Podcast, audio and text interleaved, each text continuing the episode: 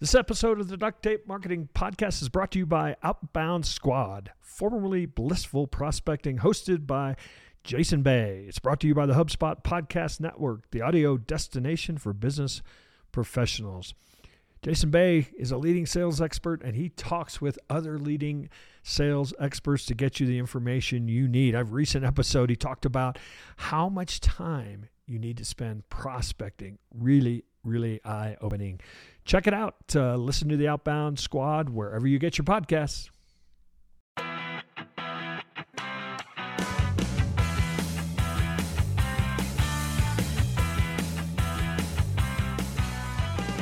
Hello and welcome to another episode of the Duct Tape Marketing Podcast. This is John Jantsch, and my guest today is Jeffrey Shaw. He's an experienced speaker and small business consultant. Uh, he helps self employed and small business owners gain control of their business in what otherwise seems like uncontrollable circumstances. Nobody feels that, though, really, do they?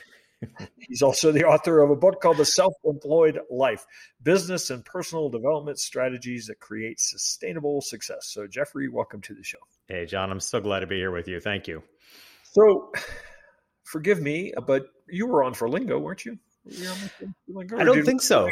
No, I don't. I don't think. I think this is my first time on. So this is a this is a career milestone achieved. well, I'm sorry. I don't know how we didn't make that happen because I know we talked about it. So it's uh, certainly uh, the world rushes by, doesn't it? It does indeed. So let's talk about this term self-employed. Mm.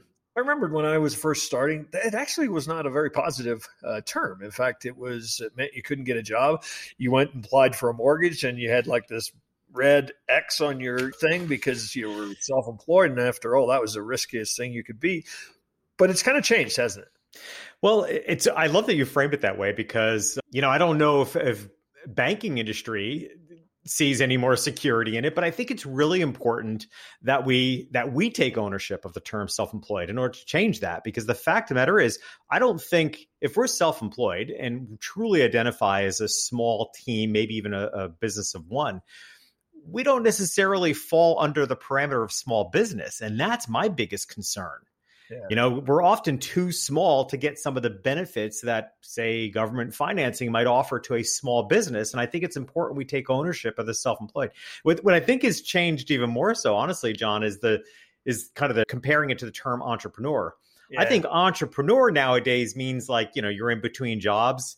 Where what I like about self-employed is that it, it describes the lifestyle and the business model. So I, I favor, I definitely favor that. Well, yeah, and we could break because I think people have defined each of these terms. But can I bitch for a minute? You said that about the mortgage, you know, thing. I, you know, I've owned my own corporation that for you know multi-million dollar corporation that employs people that you know has paid me a w2 wage for like 25 years in a row and i still have to jump through hoops if i ever yeah yeah, no, exactly. It's it's uh, yeah, the banking industry. I've always felt that the banking industry should require coaching with small business loans in order to increase the rate of success, which in the long run would hopefully make us more bankable. And I'll stop ranting here, but I I literally had so a banker or a mortgage person ask me why I had so much money in the bank, and I was like, well, see, I I I make more than I spend. Yeah, it's yeah. pretty simple, really.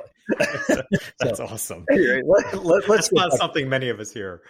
let, us get well, and, I, and I'm and I'm not saying that like as a bragging thing, but I'm just like, why would you be suspicious of yeah, that? Exactly. Only a banker would be suspicious of that. That's what's great about it. Right. So so let's do talk about these terms because mm-hmm. um, you know, self-employed, small mm-hmm. business. Mm-hmm entrepreneur. Let's throw freelancer in there. Let's throw gig worker in there. Let's yeah. throw side hustler. I mean, all of these kind of have a nuance meaning? I mean, where, what what is self-employed? Because obviously, you can be self-employed and and, and be an S corp, not have any employees. I mean, so what do you what in your mind is self-employed? What what space are you trying to carve yeah. out? So to me, it's what the space I'm trying to carve out is to also recognize the lifestyle right because being self-employed is is unique in so many ways and it's what the it's those problems that i want the book to address you know so some of those problems are for one you know, the old adage in business that it's business, don't take it personal. that does not apply when you're self employed. It's all personal. And there's such an integration. Not only do you take things personally, there's an integration. Like what's going on in your personal life will affect your performance at work and vice versa. Of course, then there's also, uh, you know, which has been kind of my personal favorite, how often when you're self employed, you're accused of being all over the place. Right. The problem is one of the core challenges of being self-employed is that you know there's no there's no MBA program for being self-employed. So we then have to go all over the place to find the different parts of what we need, right? We hire coaches for our mindsets. We hire we we we buy courses and we attend conferences and webinars and we hire specialists for every different part of our business. And then whether others accuse us or we accuse ourselves of being all over the place. So one of the really core issues I want this book to address is trying to get everything together. There's personal development. I mean, I've got over a thousand hours of training as a coach. So I'm throwing a lot of myself into this book as a coach and 36 years of business experience entirely being self-employed so that people can have right-sized business strategies because so much of what we see in the world just isn't meant for our size business or our philosophies. Yeah, I was going to say because because sometimes people equate size with choice or not choice. And I think that the idea here it, with the self-employed life might be that people are actually there's an intention about you know not just saying oh here's what everybody else does. I'm going to run off and you know chase revenue and then have you know 10 headcount and all that but that it's actually a decision to to use this as a tool to give yourself the life that, that you choose. Right. And you know it Exactly. It is a tool. I mean, for one thing, I've always said every business decision I've ever made has been based on how I want to live first, right? I live in Miami now, five years, a little over five years I've been here, complete lifestyle choice, which actually wasn't pre planned. I just came down for three months and never left. You know, but it's, you know, I can, I, I will adapt my business to fit how I want to, just as I did when I was a single dad for a number of years. You know, you, you, you recognize the lifestyle you're going to live. So it is, it's a tool. What the other thing I think that's really shifting, John, is that there is a huge movement of people that are going into owning their own, own business, self employment in later years, you know, midlife, we could call it. And whether it's by choice or by force, you know, right now we're looking at the highest unemployment rate we've had since the Great Depression. That means the rate of self employment is also going to go up. So, but I also think there's choice. I think there's a lot of people that are sitting in their corporate jobs, getting that steady paycheck, but also feeling like you know eh, this is not making me happy and if we haven't learned in the last year that time is that life is short when are you going to learn it no. so i think we have a different level of maturity of people come becoming self-employed and with that comes the ability to want to to integrate your personal life. And that's why I think self-employment as a as a model and as a term is so important because it's about giving people control to live their lives and their businesses integrated. Yeah, and it's interesting. The fastest growing segment of of whatever we call them, self-employed individuals, you know, is 50 plus. And I think right. that it's, and it's, the most successful. Right. right. The, the actual statistically, the most successful businesses, self-employed are 47 and over. Yeah. And yet we somehow give all the credit to the 20 year olds hustling, but they're not the ones succeeding. Yeah, yeah. Well, hopefully we've learned a little, you know, in in that time. But also, I think it speaks to, you know, you get you get whatever you get your career started you have a couple kids you have a mortgage you know and all of a sudden you know a lot of ways you're making decisions based on those commitments and i think a lot of people have come to the conclusion hey now it's my turn right. you know i'm going to do my thing you know uh, man woman or you know in between you know it's yeah. Being, yeah, I work harder now than I probably ever did, more hours, but because you know it's the whole work balance, the work life balance thing is a complete misnomer. I mean, I don't like the word balance in there. I'll go for midlife, I'll go for work life integration, but not balance because it's never in balance. But it, it feels okay when you're when it's your empowered choice. And the fact matter is, I work more now than I did when my kids were younger or even at home. I have nobody at home anymore because I can. Yeah. But when I had kids at home, you know, you, you're trying to make sure you have time for everybody. So I, I, don't mind working the longer hours I do now and working harder to getting this next iteration of my life off the ground because I've got the power to do it. I've got the freedom to make those decisions. I've been using the term yeah. for a long time. So it's that work life rhythm uh, because you're right. It's never, you know, you're never going to have the perfect wheel, you know, in balance. But the fact that you are paying attention to what all those elements are that that have to be in rhythm you know it does allow you to because sometimes you just got to put you know you, you write books I, i've written books and a lot of times i have to put way too much emphasis on you know finishing that writing project than i'd like to but i know that I know that the other part of the, the, the rhythm is there, and we'll get back in sync. Yeah, and I love that you use the term rhythm because I think that also reflects the rhythm of life. You know, it, it reflects how at what stage of life that we want to live a certain way and put a certain amount of effort in. So I, I love that. Are you an agency owner, consultant, or coach that works with business owners? Then I want to talk to you about adding a new revenue stream to your business that will completely change how you work with clients. For the first time ever, you can license and use the duct tape marketing system and methodology in your business through an upcoming three day virtual workshop. Give us three days and you'll walk away with a complete system that changes how you think about your agency's growth. The duct tape marketing system is a turnkey set of processes for installing a marketing system that starts with strategy and moves to long term retainer implementation engagements. We've developed this system by successfully working with thousands of businesses. Now you can bring it to your agency and benefit from all the tools, templates, systems, and processes we've developed. To find out when our next workshop is being held, visit dtm.world slash workshop. That's dtm.world slash workshop. So one of the things you started talking about was this amount, amount of personal development that you've done, and I, I, really think that you know I've been sort of jokingly saying that you know owning your own business is one of the best personal development programs ever created. Because if you don't, you know, it's over. A hundred percent. As you mentioned, I mean, a lot of it's just you got to figure out. You know, I didn't take any classes on finance or accounting or anything. You've got to figure a lot of that stuff out. Obviously, doesn't mean you have to do it all, but you have to know enough about it to understand how all of that works in your strategy. So, what, what's your approach to personal development? You know, mm-hmm. and you can speak to your own experience, and then maybe some of the folks that you work with and coach. Yeah.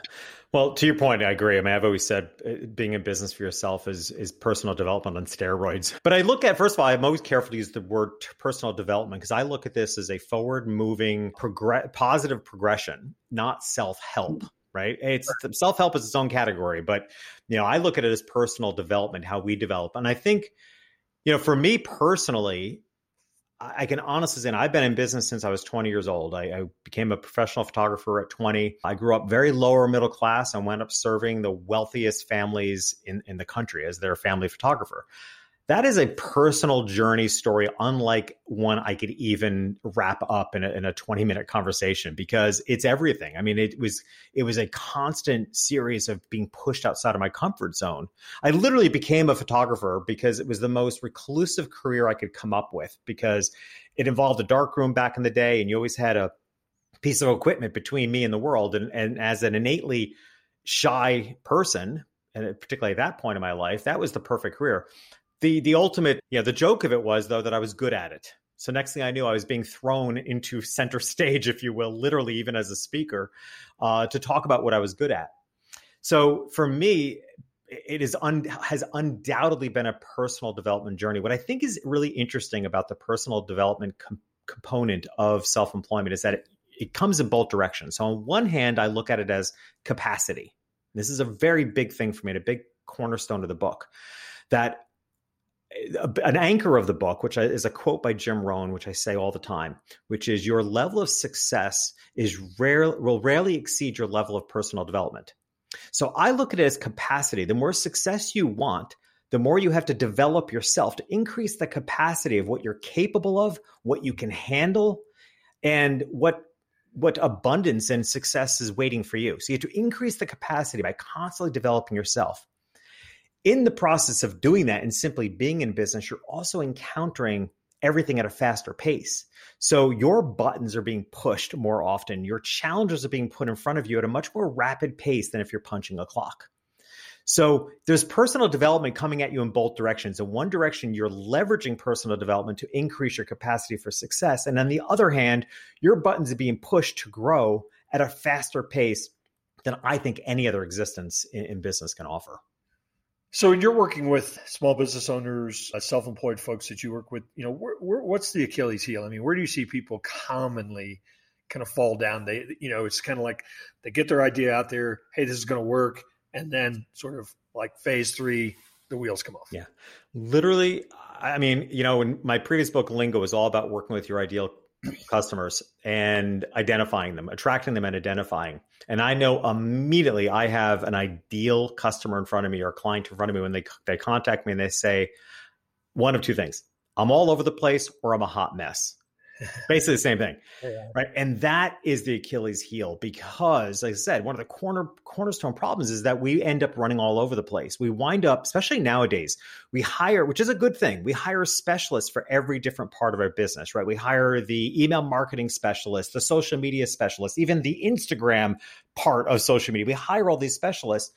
And as the, you know, self-employed owner, that's a lot to manage. And we end up wind up we end up feeling like we're pulled in so many different directions that we we lose the integration of our business. And that is the the heart of my book, The Self-Employed Life, is introducing what I call the self-employed ecosystem, mm-hmm.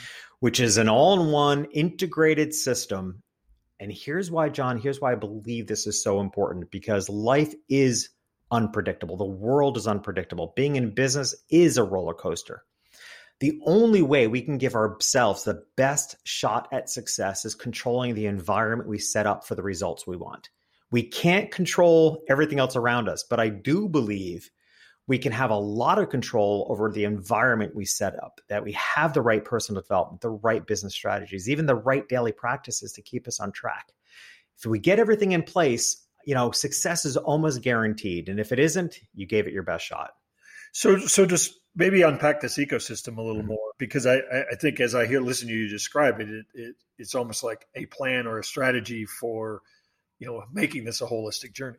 Yeah, it's funny. I, my the advanced readers of the book it was amazing how many of them come back and thought that this was auto autobiographical, which was never my intention. Like I didn't write a, it wasn't my intention to write a book about me. It was a book in service to the people I care about, which was self-employed business owners. But undoubtedly, there's this is you know as I've said to others. And I, you're you're a serial author. How many books are you on, by the way? Number seven coming. All out. right, I, kind of lost track. Number seven, by the way. Oof, gosh, I, well, this is number two for me, but I, I aspire to to hit seven. And you know, in some ways, I wonder if this isn't my legacy book. To be honest with you, because everything is in there. Everything I've learned in 36 years, and everything I've, I'm a masterful observer, if nothing else. And I think that's the root of why I became a photographer. That shy kid watched everybody else around him became a photographer to observe everybody else. So I, I, if I, I have no I have no degree from university, but I have a really strong degree of life because I'm a masterful observer.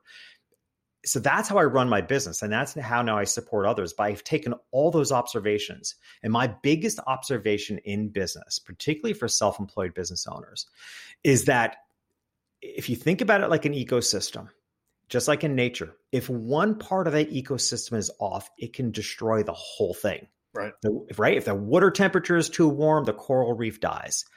And that is the primary problems for self-employed business owners. What what I see most often is they're running like a hamster on a wheel, applying a lot of action because that's what we've been told to do.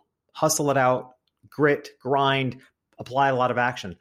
The reason why so many small business owners feel like they're working really hard but hardly getting ahead is because they haven't done the personal development work to raise the capacity. So they are literally and figuratively hitting their head against the ceiling. They're putting their efforts into a container that's not big enough, even if that container is their own mindset.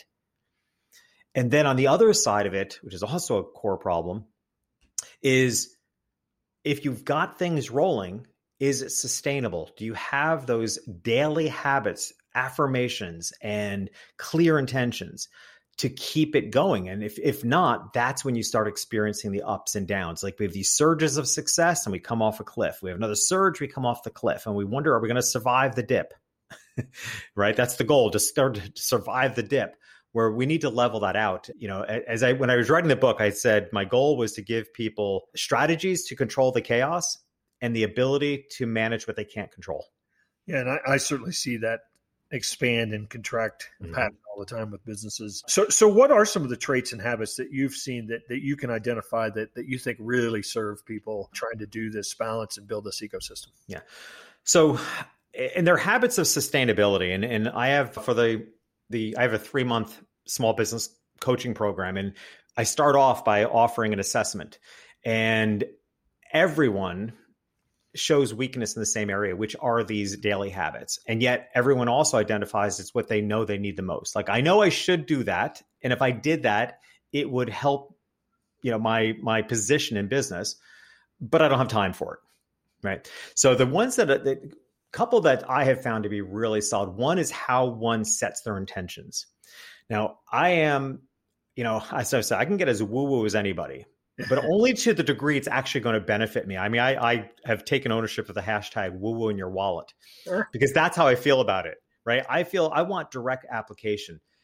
Intentions work intentions work. Science has proved they work. The problem is, I think most people go about their intentions incorrectly. And the way I teach intentions is to get very clear on what you want to go from and what you want to go to. So I provide my clients with a from to format. I want to go from this to that. That's the intention, not mixed up with a bunch of pretty words and that make it sound a lot more like kumbaya sitting on the fire. Just get that clear. I want to go from this to that right? That too, so that's one practice, getting very clear in your intentions.